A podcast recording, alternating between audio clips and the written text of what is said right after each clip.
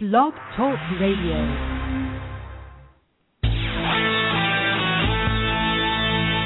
The Marketing Technology Blog Radio Show with Douglas Karr, founder of the Marketing Technology Blog and author of Corporate Blogging for Dummies. Online marketing strategies, web, search, social, email, mobile, news, tips, tricks, and best practices from actual marketers, search professionals, and social media experts.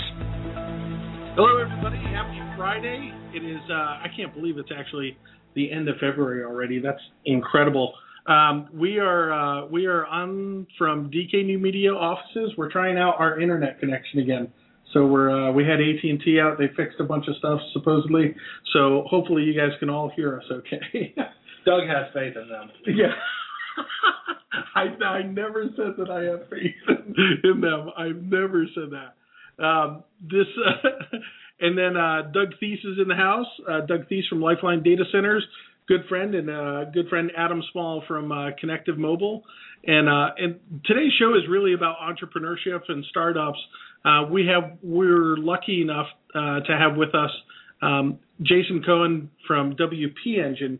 If you guys have been reading the blog lately, I've given a lot of shout outs to WP Engine.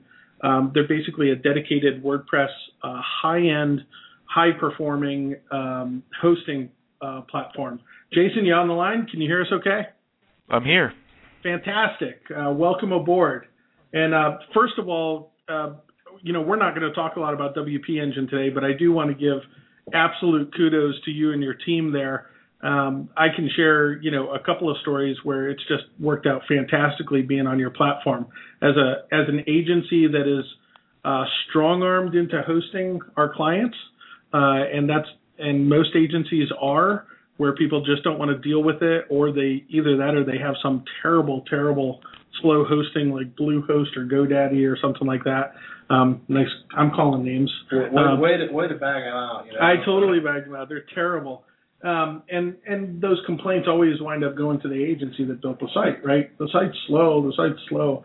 Um, WP Engine jumped on the scene, and and I knew a couple of folks. Aaron Brazell was with you guys for a little bit, I think on the on the on the front side of it. Is that right? Right. Yeah, and and um, as soon as I got on it, it was like a breath of fresh air.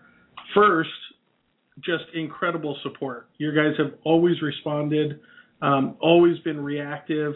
Um, I, you know, we we're we're uh, obviously promoting the crap out of you, so I maybe we get a little bit of extra tender loving care. I hope.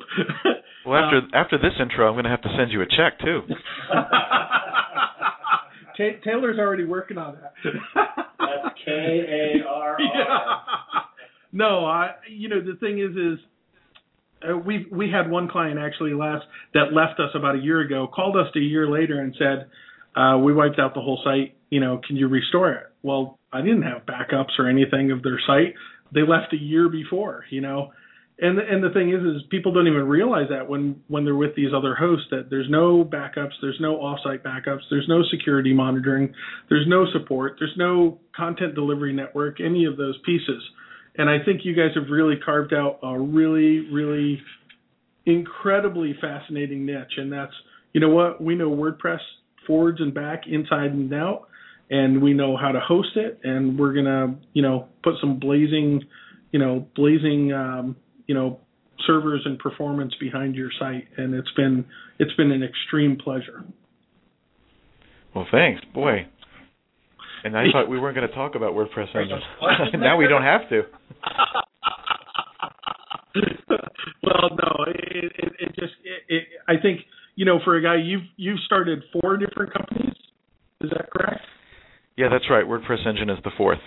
Yeah, and you know, to still have that level of uh, customer support and customer care, it shows that you know you started each of these companies with uh, not you know not wanting to dump it or you know cash out or anything.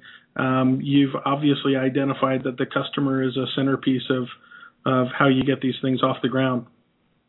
Well, you, uh, in my opinion, you can't build a company with the idea to cash out, even if you would like to cash out someday.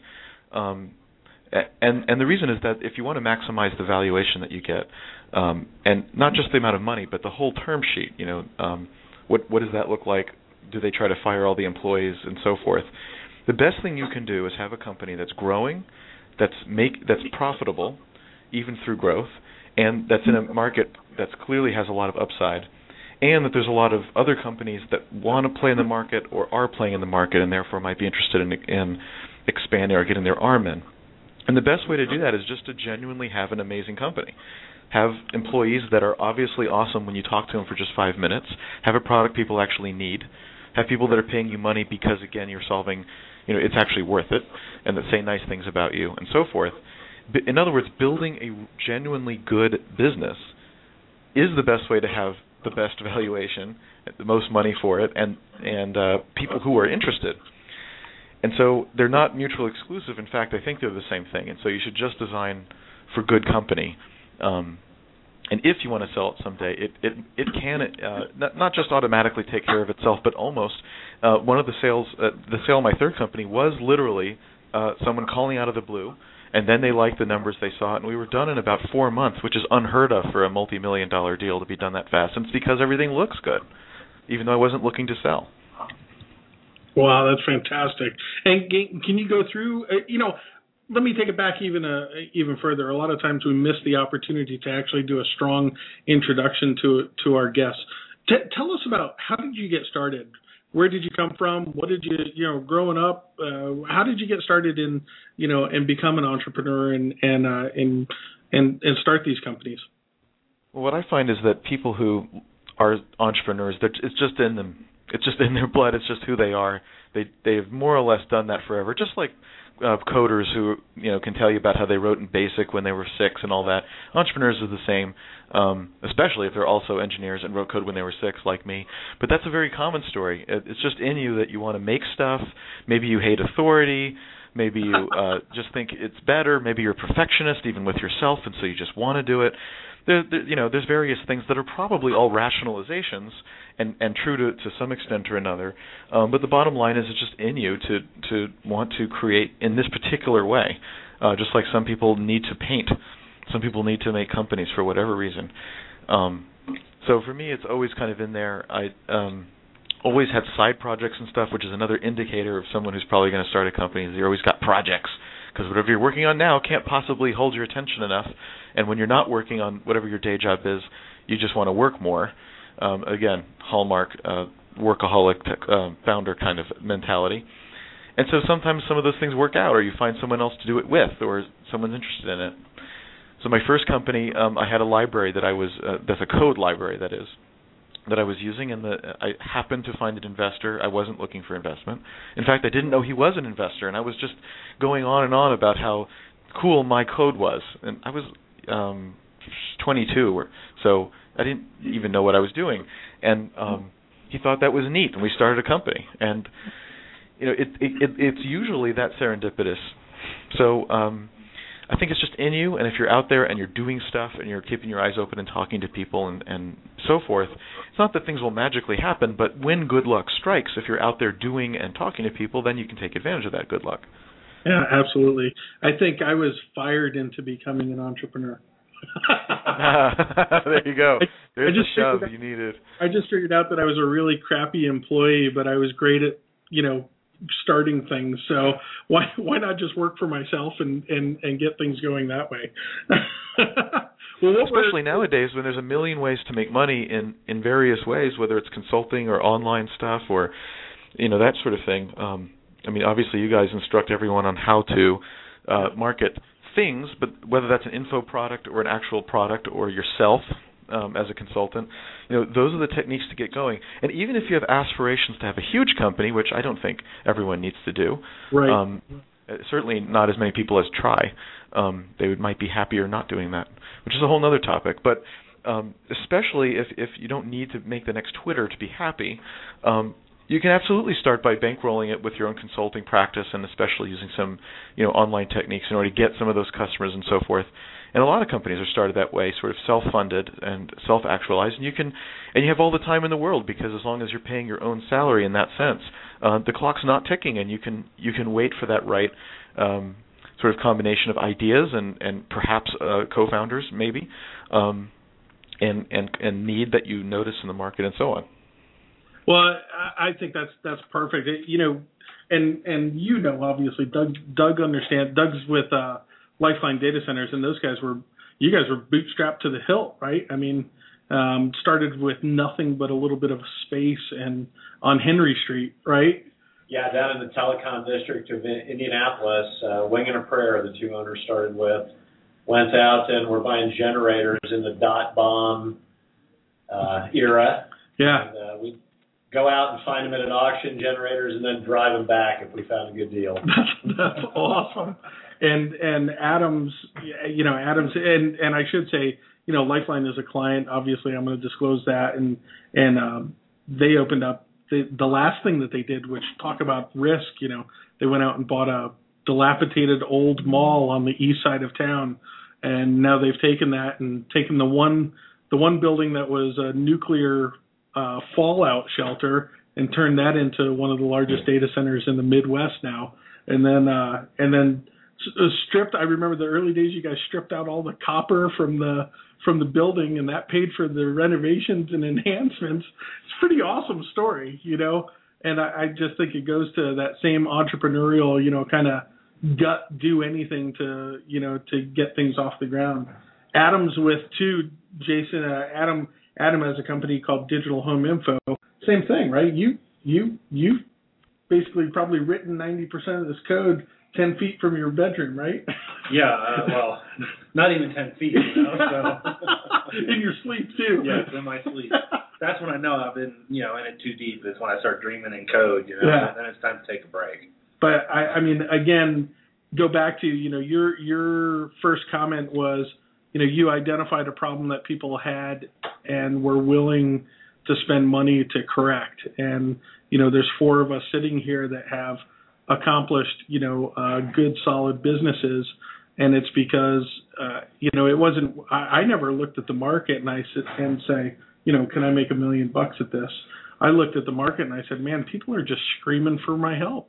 They can't figure this stuff out. I've got to help them. And I think you know to Jason your latest company WP Engine that's exactly what people were doing there as well Yeah, I think you know there's kind of two ways to think about doing market analysis. And the sort of traditional MBA style market analysis is to look at things like what is the total size of the market, who are the players, how much money is being spent on what, uh, you know, and so on and so on. And you try to see whether there's a big enough opportunity there and a niche to be in, and then you go uh, maybe try to do that. I think that if you're trying to build a very large company, you you have to go through that because if you're if you're trying to build a company that's worth a billion dollars or more with a B, um, there does need to be a big opportunity and lots of money being spent on stuff and, and a big pain because of course you can't support that kind of revenue unless a huge uh, you, you know black hole appear is, is is floating around somewhere for you to go fill. But that's almost no startups, right? Almost none will be a billion dollars. Almost none should try to be a billion dollars. Almost no one actually needs to make a billion dollars to be happy, right? And so none of them- who cares? So that that kind of gets to the the other way of saying what's in the market, which is just can I find enough people that I'm making the kind of money that I like? yeah And that's a totally different question because then, for example, it doesn't matter how big the market is, and it doesn't matter how much people are spending. What matters is, can you go find 10 people who will give you a certain amount of money that's making it worth your while? Just 10. And the reason 10, or maybe 20, I like 20 better, but um, if I say that, then people don't do it at all. So let's say 10. Because if you can if you can go wrangle up 10 through you know there's a million ways we could get into that if you want and you guys get into it anyway on your on your blog and so on but if you can wrangle up 10 then probably there's a reasonable repeatable process to go find another 10 another 100 maybe another 1000 too. Yeah. and you know you better be making good money when you have a couple hundred customers certainly a thousand customers anyway. Just because if you need a lot more customers than that then you've got uh, kind of scalability issues um, uh, with the business model anyway So if you're already going to make great money with 200 customers, then my experience is if you can find 10, then with more work you can go find the other 200. It's surprisingly hard to find the 10, by the way. That's hard. Um, whether you're, you know, if you kind of scale this into blog terms, you know, it's pretty easy to get a couple hundred RSS subscribers. Getting to like 2,000 is, is is surprisingly rare. But if you can get to 2,000, over a couple of years, you're just probably going to get up to 10,000. And that's what happened to me. You know, I have 30,000 readers of my blog, but for the first two, I don't know, year and a half, it was maybe a thousand. Yep. You know, maybe it crested to a thousand, and then all of a sudden it took off. That's how those things go. Um, so if you can get a few, that's hard, and then other things often, you know, then you can usually find the other ones. If you can find ten through hard labor, you can probably find a hundred through AdWords or other things. Yeah. Um, but the thing is, usually it, you can't find ten. Usually you go talk to them all, and you get people on the phone, and they're just not interested, or they don't get it, or they don't want to pay that much, or they all say that sounds pretty good, and then the conversation goes in a different direction, and a different direction every time. It's not converging on something. Um, that's a, that's something that happened to me with the idea I had before WordPress Engine. I thought I had a cool idea, and I shopped it around. It's actually a marketing tool, by the way, um, and uh, like an analytics tool that had some features that Google Analytics did not have. And every single person said those features are awesome. I want them. You know what you should do with it is X, and then X was different every time I talked to somebody. and some people said it should be freemium and cheap, and you should get a million customers because everyone needs this.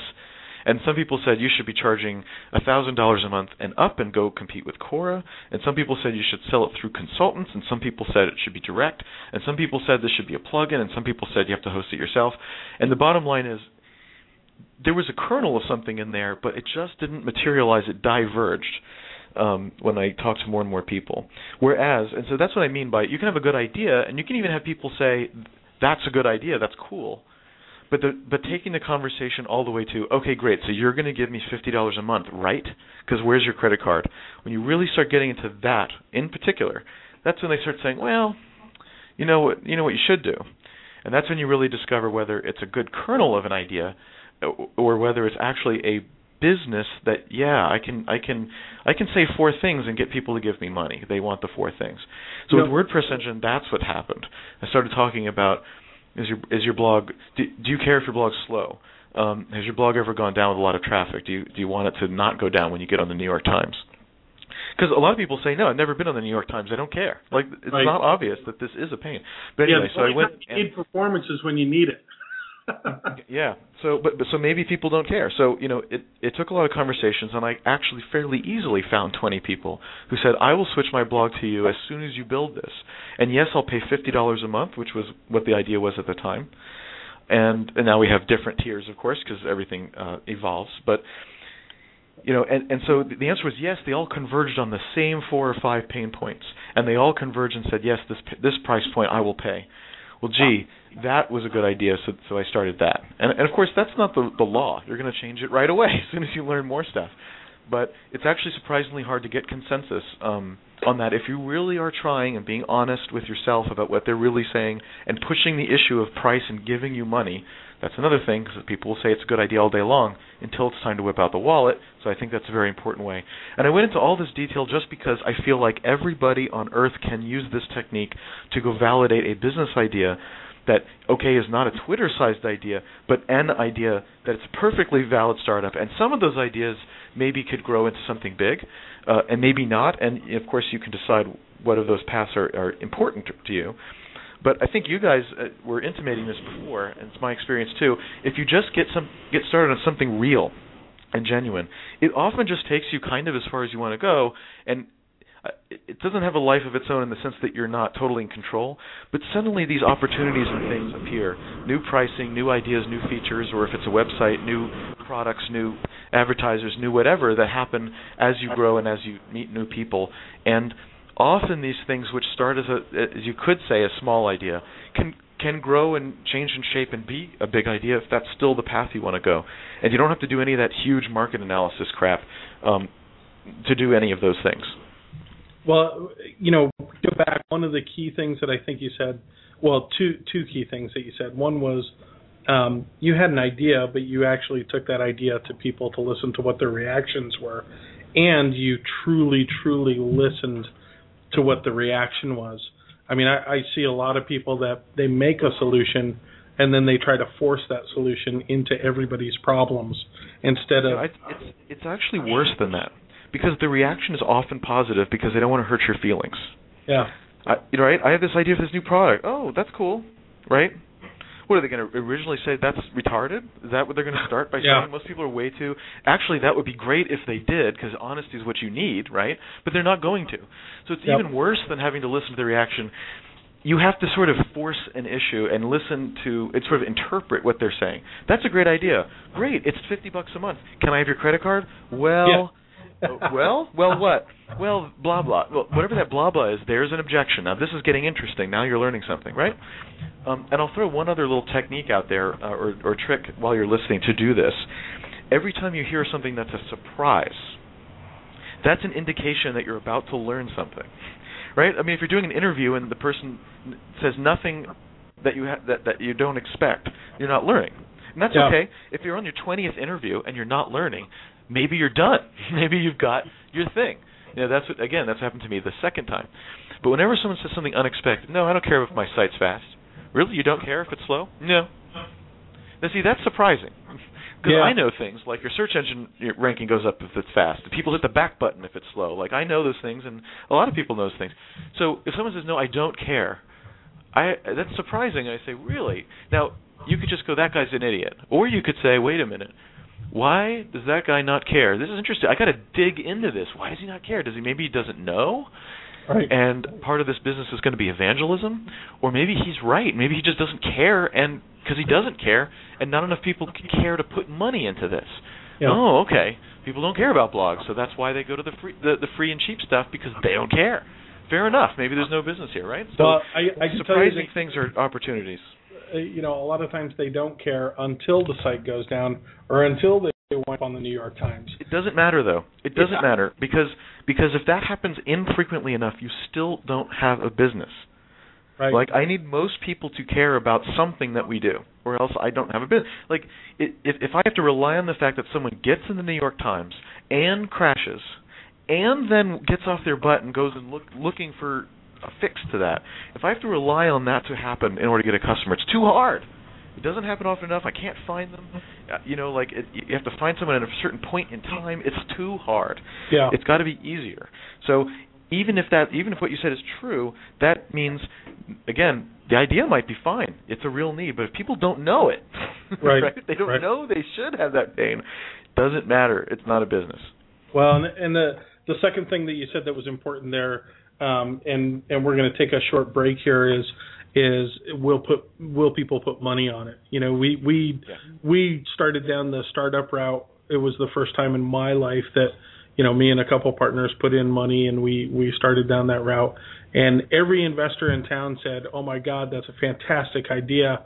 You know, as soon as you start it up, come back to us and and and we'll do work and uh, you know we we pumped all this money into it and everything else and brought it back to him and nobody was willing to write the check Uh-huh. you know, so y- you know beware of people that even say that they're going to write the check until you have a check you don't have anything so we'll take a short break uh, sponsorship uh, from the folks at Zoomerang Zoomerang slash Survey Monkey will be shifting the. Uh, congratulations to those guys at Zoomerang. They were bought out by um, Survey Monkey. We've been helping those guys with their SEO and uh, just a fantastic team over there. Uh, Gallant, uh, it's it's been an incredible transition. So here we go from Zoomerang. Have you ever wanted to survey your customers or employees but thought it was just going to take too much time or cost too much? Well, it doesn't have to. With Zoomerang online surveys and polls, you can sign up for free and send an unlimited number of surveys and polls. It takes just minutes to create and send a professional looking survey. Zoomerang makes it easy to get started with a newly updated user interface and over a hundred professional templates you can customize. It's easy, fast, and best of all, free. The data you get from surveys can be invaluable to help you make better business decisions and plan for the future. Get started today by signing up for a free account at zoomerang.com. So thanks to our friends at Zoomerang for uh, keeping the lights on on the show here. Jason, uh, one of the one of the folks, Valerie um, Valerie Stroll, is in the in the chat room, and Valerie runs a uh, agency where she um, basically works um, on behalf of disabled uh, people, uh, representing them, and marketing companies and, and, and corporations to kind of bridge the gap. And it's a pretty cool, but it's it's very out of the box thinking. It's basically if you were going to do marketing uh, and you wanted um, you wanted disability folks with disabilities uh, to be represented. You know, she would bridge that gap for you. And her whole goal is basically that people with disabilities um, should sh- they should be working like anybody else. Not should be, but you know, should have opportunities to work just like anybody else. And there needs to be more companies out there instead of you know going out and begging for more grants and, and uh, from the government and everything else that they have opportunities to really take it off, uh, take off and do it on their own. Valerie started a blogging a blog, uh, UnitedMediaNow.com. I think, wow, probably uh, months ago, maybe a year ago. Now she blogs with BlogHer, which is pretty exciting. So she's uh, got a much bigger um, audience. But she said, you know, one of the problems that she runs into that that um, that you might see as well is that the industry is so stuck uh, in doing things one way that they that they don't even recognize the opportunity uh, on the new venture that she's created, and so they don't even listen. They they they just don't do anything. What do you you know in in situations like that? You know even even as you look at WP Engine, that's a that's a pretty significant change from the industry that you know it's not a PHP hosting, it's not a it's dedicated WordPress hosting, which is very very different you know within the community. It it in my opinion it it frees uh, people that want to host WordPress. But in some ways, some people might think, well, that you know that's kind of a narrow um, topic. Was there was there pushback from the community that you know this this is I can't I can't work in a limited you know uh, atmosphere like this? And and how do you overcome that? How do you change people's perceptions that are um, that have been there for forever? Well, I think maybe there's two parts there. Uh, one is this question of um, if people don't want to if people aren't used to thinking about something like serving uh, people with disabilities, how do you sort of evangelize that into them because they're not naturally going out in Google and searching for it? It's not occurring to them to do it. And when you talk to them, it feels too much like a sales pitch they don't want to hear because they're not interested in how do you bridge that? That feels like part one. Part two is this question of specialization. If you focus on WordPress and don't allow anything else, do people say, well, that's not hosting and they're not interested? The second one uh, is the second part is a lot easier to answer. Um, the, if you look around the, the, services and products which are around serving a, a one niche and doing it really well and, and, and having a strong opinion about what they do and don't do, um, those companies, for whatever reason, right now in time, are doing really well.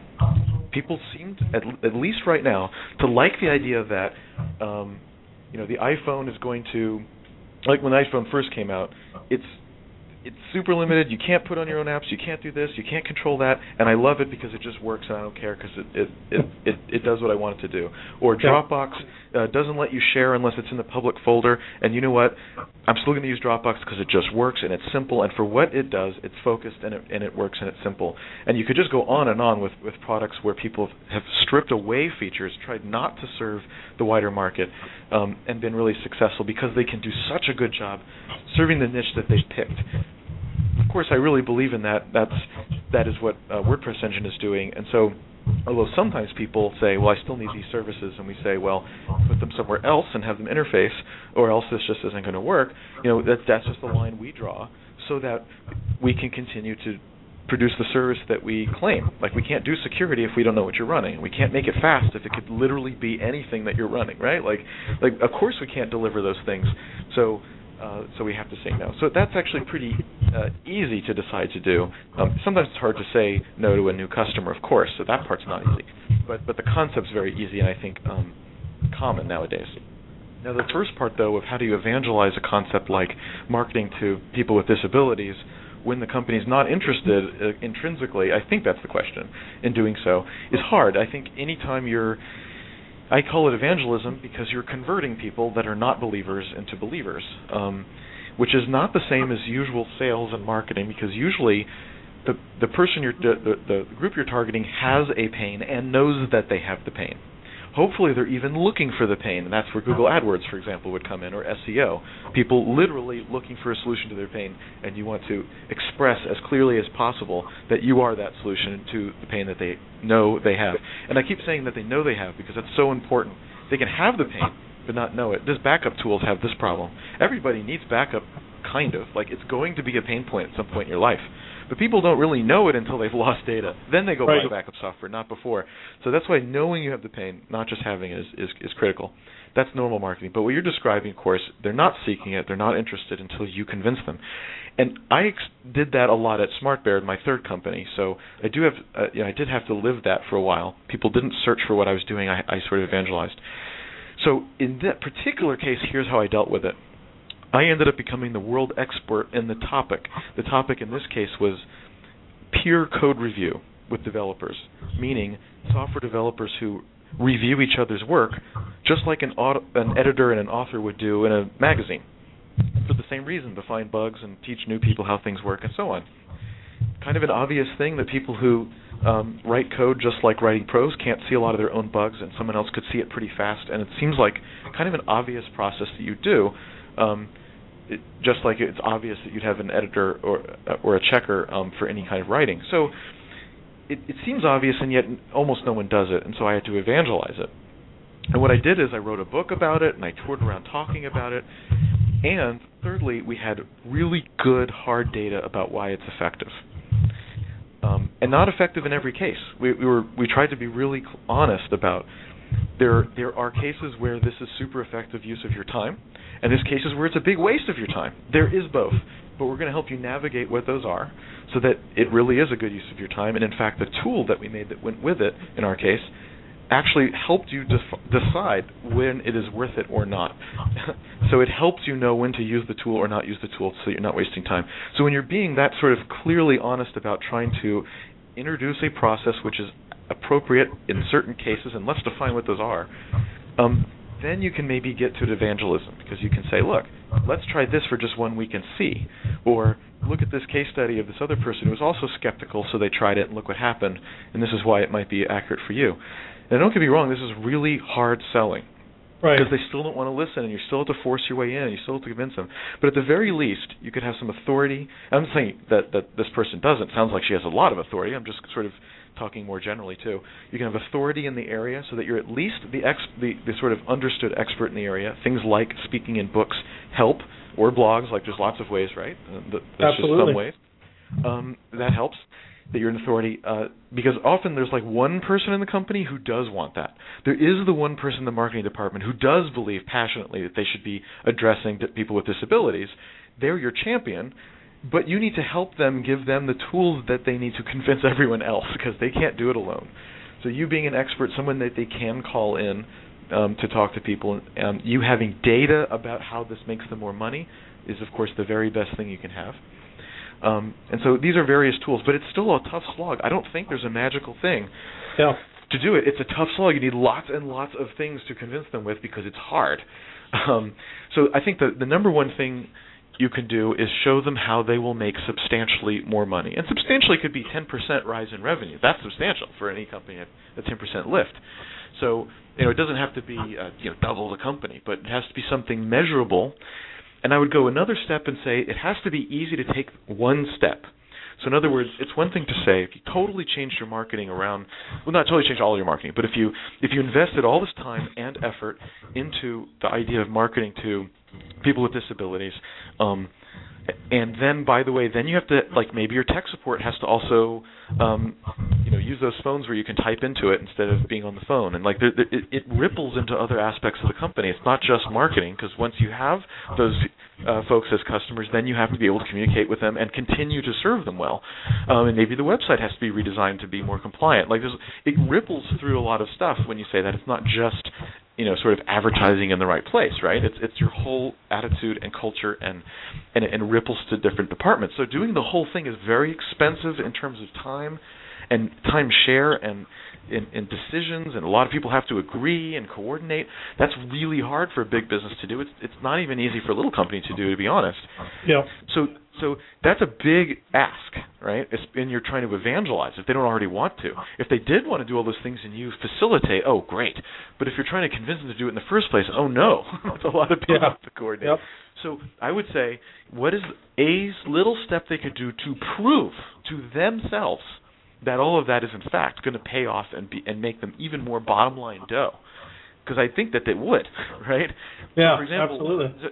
Now, unfortunately, I'm not an expert in in that, so I'm, I'm gonna have a hard trouble coming up with good specific examples, but I could try. So, um, for example, what if being what if your website being compliant also increased your search engine position because Google can can can you know scan it better, or it meant that your I- images were indexed, or it meant that some other tool worked with it that didn't before. In addition, even to that, and you could measure that.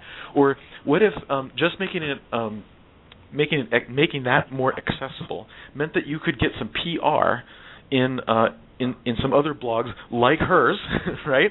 They would say, "Hey, look, here's this company trying to make some steps. Let's go see." And then they could measurably see a rise in traffic and go, "Wait a second, we just saw a 10% rise in traffic after we did that because that did get people interested. And hey, we could be the market leader in the ones who are actually going to serve this community properly for once, and that could actually be a competitive advantage. And I'm seeing that in a lift in my traffic on the website." Now, of course, I have to do everything else behind that lift of traffic, but that lift of traffic proves that if I do this, I can get then they'll actually come. If I build it, they'll come. Well, now I've got some evidence that if I put in all the back end to, to to you could say make good on that promise, that I can actually make money from that too. Yep. So, yeah, I'm making this up off the cuff. I don't even know if that's accurate. No, but, it's it's, but it's fantastic. and- and Valo's right, writing like- in the chat room that she Okay. she is doing some of it, and it is it Okay. is taking effect. So this is fantastic advice. Well, see, like like that would be good for us. If you could, if you show us, hey, look, your website's not accessible. It should do this. It should do that. And we tried it, and you know, again, we saw that effect here at WordPress Engine. Well, I would say, well, geez, okay, what are the other things we have to put in place to properly serve folks? And you know, maybe, like for example, it used to be, um, you know, there was phone services that you could type into and they would talk. Like, those exist, or like, is it even easier today with technology? And I just don't know that. And Right. does this plug into Zendesk? And I didn't even know that. I could. It was. It's a ton easier to serve people with certain disabilities than I thought because of certain technology. And all I need is a consultant to tell me that. Wait a minute. You see what I mean? Like I, I'm probably just ignorant of what it could mean. So if someone's showing me, uh, you know, a website lift, traffic lift, and explaining to me, look, you need to hire me to actually implement all this, but I can show you the broad strokes to show you that like this isn't as big of a thing as you think, and if I can show you the traffic is there, one plus one equals two. So again, I'm making this up, but it, it seems like you want a baby step that shows me proof that if I go through the rest of the process, um, that I will, uh, you know, I'll get the benefit. Um, and otherwise, it's still evangelism. and It's hard. it's hard. Yeah, absolutely. Well, I, I we're going to take another short break. That's I mean that that's incredible advice, and I think it's not limited. You know, to those listeners here, it's obviously not listen, not not not limited to that. You know, to the disabilities community. Um, Right, right. It's it's it's literally everything. Um, so. We're going to take another short break. This one from Delivra. Uh, Delivra is an email service provider. They're uh, one of the best places to work in Indiana, according to the Fortune uh, Fortune magazine, and they hit the Fortune 5000 this year. Um, they're also a customer of yours, right, Adam? Right. They're Yeah. kind of a partner more more so than a customer. So they do uh, text messaging with you guys, right? That's correct. Yes. So integrated directly into their app. Yes. Yeah, so good good stuff. Delivra, um, one of those quiet email service companies that uh, we really love. They they aren't over marketed or anything. They're just really strong, nice guys that bootstrapped their business from the ground up, never took investment money, and they've grown and grown and grown and uh, a, a quiet force. If you're a you know if you're a medium, I'd say small to medium sized business. I think their target's medium, but they'll work well with small too. Yeah, they they babysit their customers and just do a fantastic job. Right. Um, uh, just customer service, we were talking about that is just fantastic. So, short message from these sponsors, Delivra. When we get back, Jason, I want to talk specifics about um, you know your experience with marketing, and we'll talk about Carol when we get back. So, we'll be right back. Delivra has been providing email software and professional services for more than 13 years. Delivra helps businesses and organizations execute effective email marketing campaigns by providing dynamic software and professional services, from full out consulting engagements to help when you need it in areas such as design, production, deliverability, and testing. Voted one of the 2011 best places to work in Indiana and one of Inc. 5000's fastest growing companies.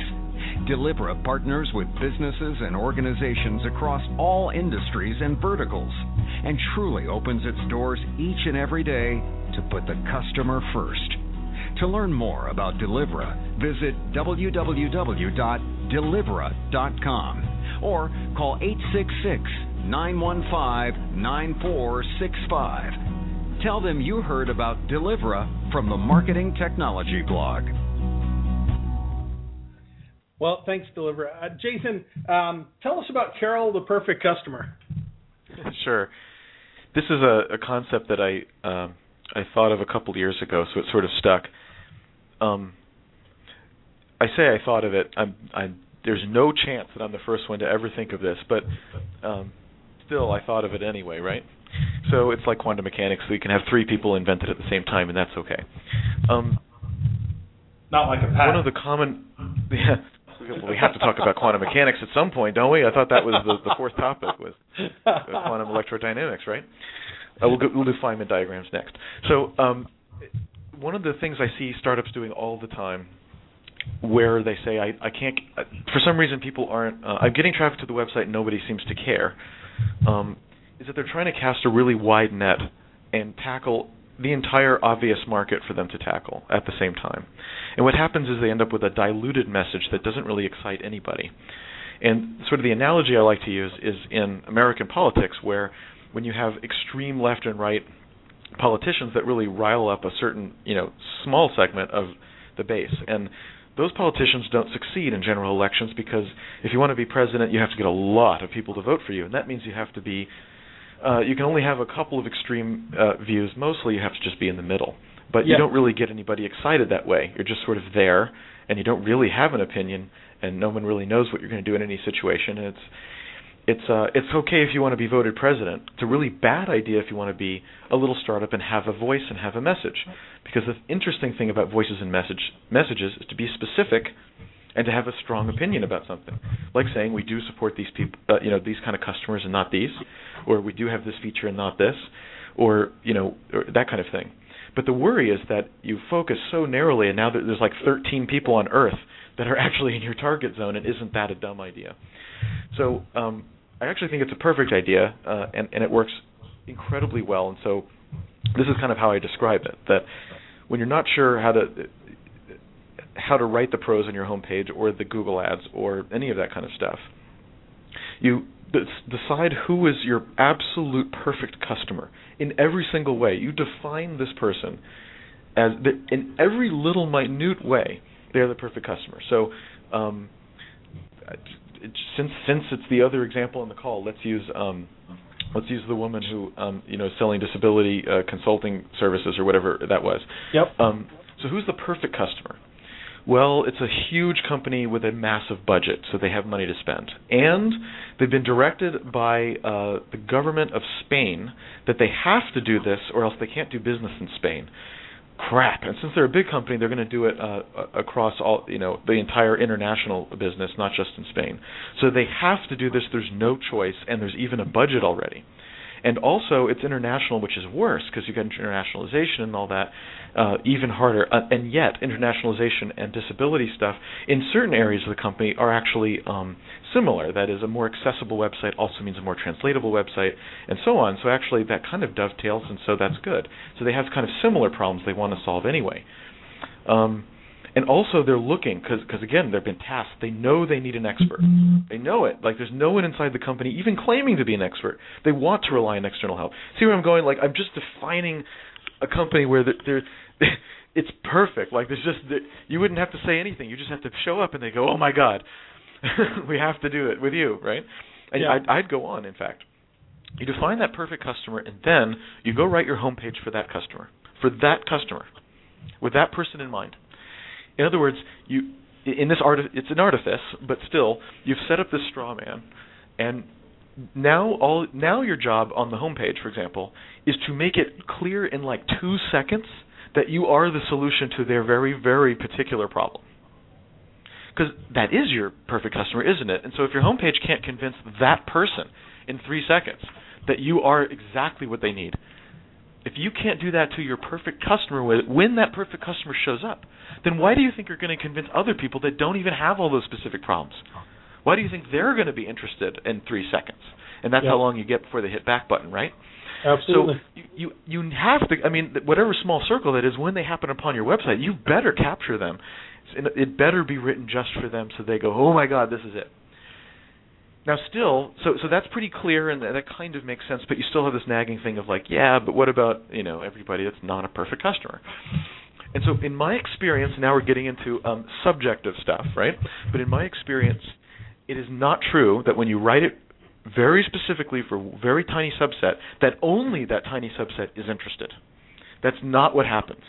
What happens is there's a huge number of people who, because your text, your prose, your images, imagery, and so on, is is saying something so specific, they understand what you're saying quick, and let them decide whether they want to join that circle or not. And you'll find that a lot of people actually do want want this message and this thing that you want, even if they're not for the perfect customer, even if maybe they don't have that budget, and that may be something you have to negotiate over, or maybe they don't care about internationalization, but they kind of like that you do it. It happens, and so um, what, what happens is when you're very specific and strong, um, then a lot of people flock to it because at least they understand what you're doing and they and, and, and they want to join up. So a, a kind of typical example is this: you have startups who say, or uh, products that say, this is perfect for a small agile startup team.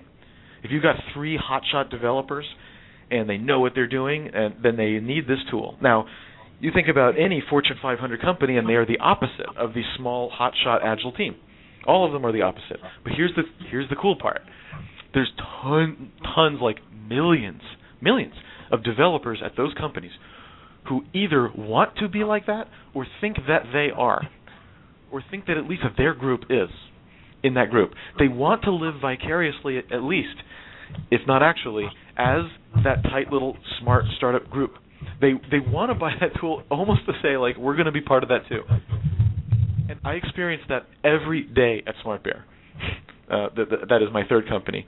That this ha- this happened, where you would say like, "Are you sure?" Because you're not like this X, Y, and Z, the perfect like. eh, Well, yeah, we are. We're trying to be like all day long. It was like that. People want to be in the circle, even if they, they maybe technically aren't in the circle right now.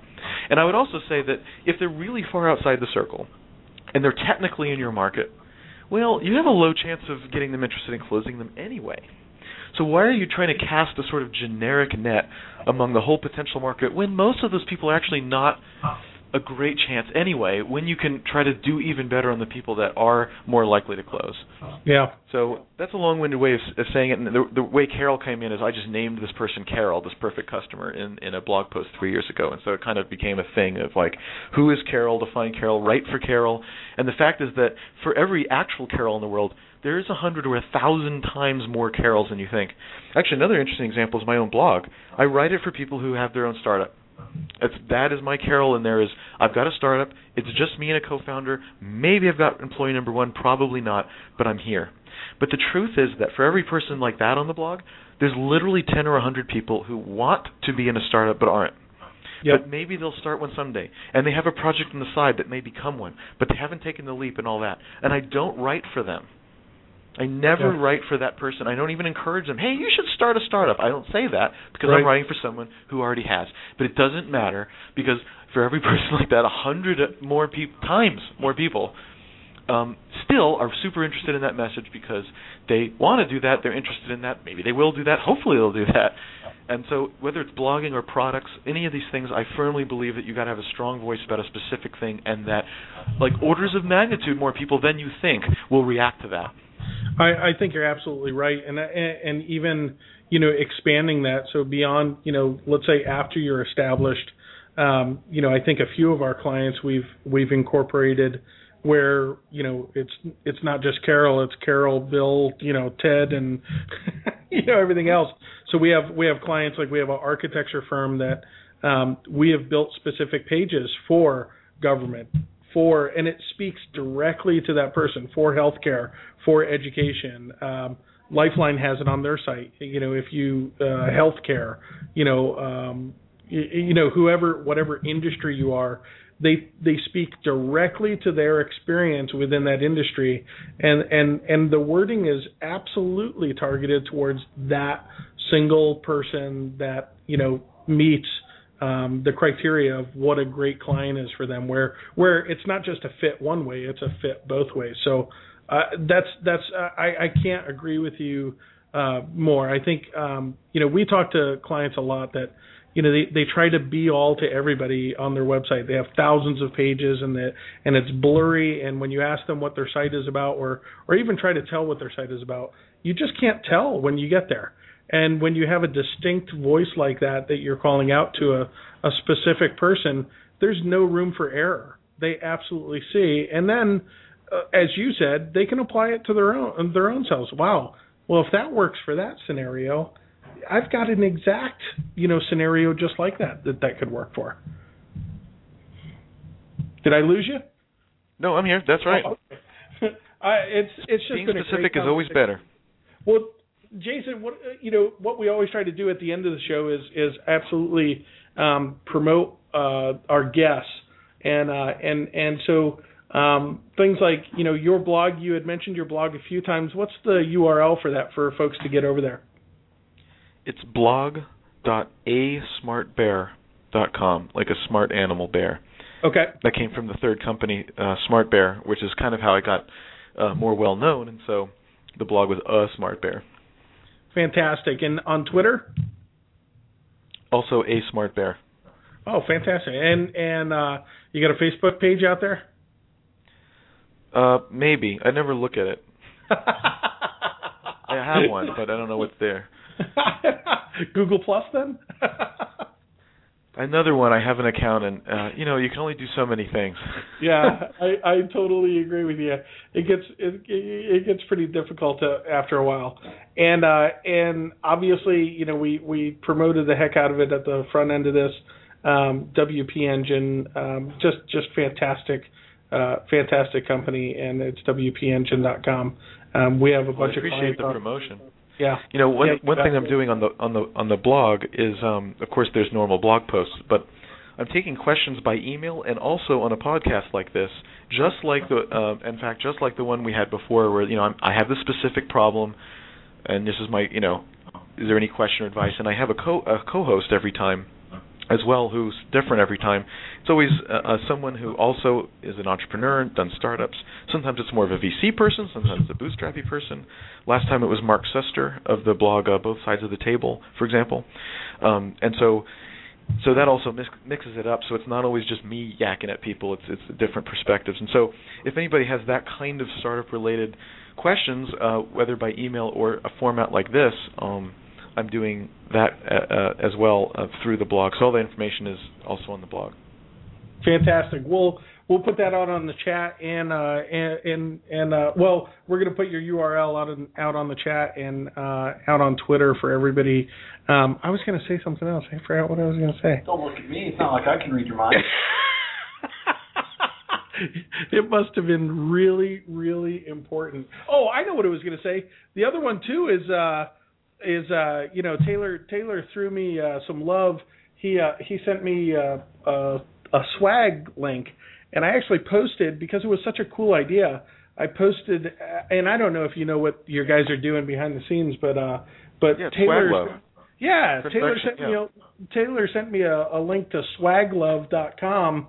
It was Yep. a unique link that allowed me to go pick out a T-shirt, and they even had uh, they even had Quad X T-shirts out there, and uh, and what a cool idea! Basically, isn't you that great Oh, you should have yeah, those guys man. on the show Yeah, I I would love to have them on the show. If you can if you can get me a connection over there, I I'd love it. I, sure what a fantastic idea because we you know we order stuff but you wind up going broke right you order two thousand dollars worth of promotional stuff and it sits in a box and and Right. maybe you use it maybe you don't and you run out of the sizes that you need um you know this right and the shipping yeah in this case You literally just put money in an account and send people a link, and if they use it, you get charged. If they don't, you don't. Yeah, it's great. You can you can mail merge into your list, so you can send everybody a shirt on your newsletter, that kind of stuff. It's really cool. Um, I love those guys. Great Yeah. idea. They're expanding into more things besides shirts too. So they're you know they're trying to take it um, further levels. They're great. You should have them on. It's it's a great tool. Um, you know, for anybody doing marketing wants to spend a little bit of money but have high impact because it's a physical thing. Well, Um, their, right? their prices aren't great. their prices aren't terrible either. No, it's just you know so if you want to spend uh, absolutely the least money, then you don't buy shirts at all, right? Like you do other Yeah. things, and but like if you can, if you have even a little budget for for swag and stuff, then then why not do it that way? It's absolutely the easiest way. Yeah, fantastic. Well, I can't thank you enough for uh, taking your time out on on a on a Friday, Jason. Uh, this was a fascinating Sure. conversation. We'll uh, we'll post the audio, of course. Anybody listening, they can listen on uh, Stitcher uh, if you download the app, uh, and then um, you can also listen right on our site. Uh, within an hour, we'll have the audio out there to re- so you can replay the um, replay it. And uh, thanks to everybody at Blog Talk Radio. They promoted the heck out of this one, uh, which was always cool. We get a lot more listeners when they when they promote us. And uh, we'll talk to you guys all next week. Thanks again, Jason. You bet. Thanks for having me. Alrighty, bye now.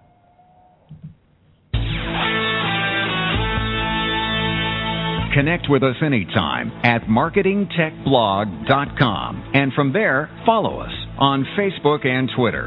Thanks for listening to the Marketing Tech Blog.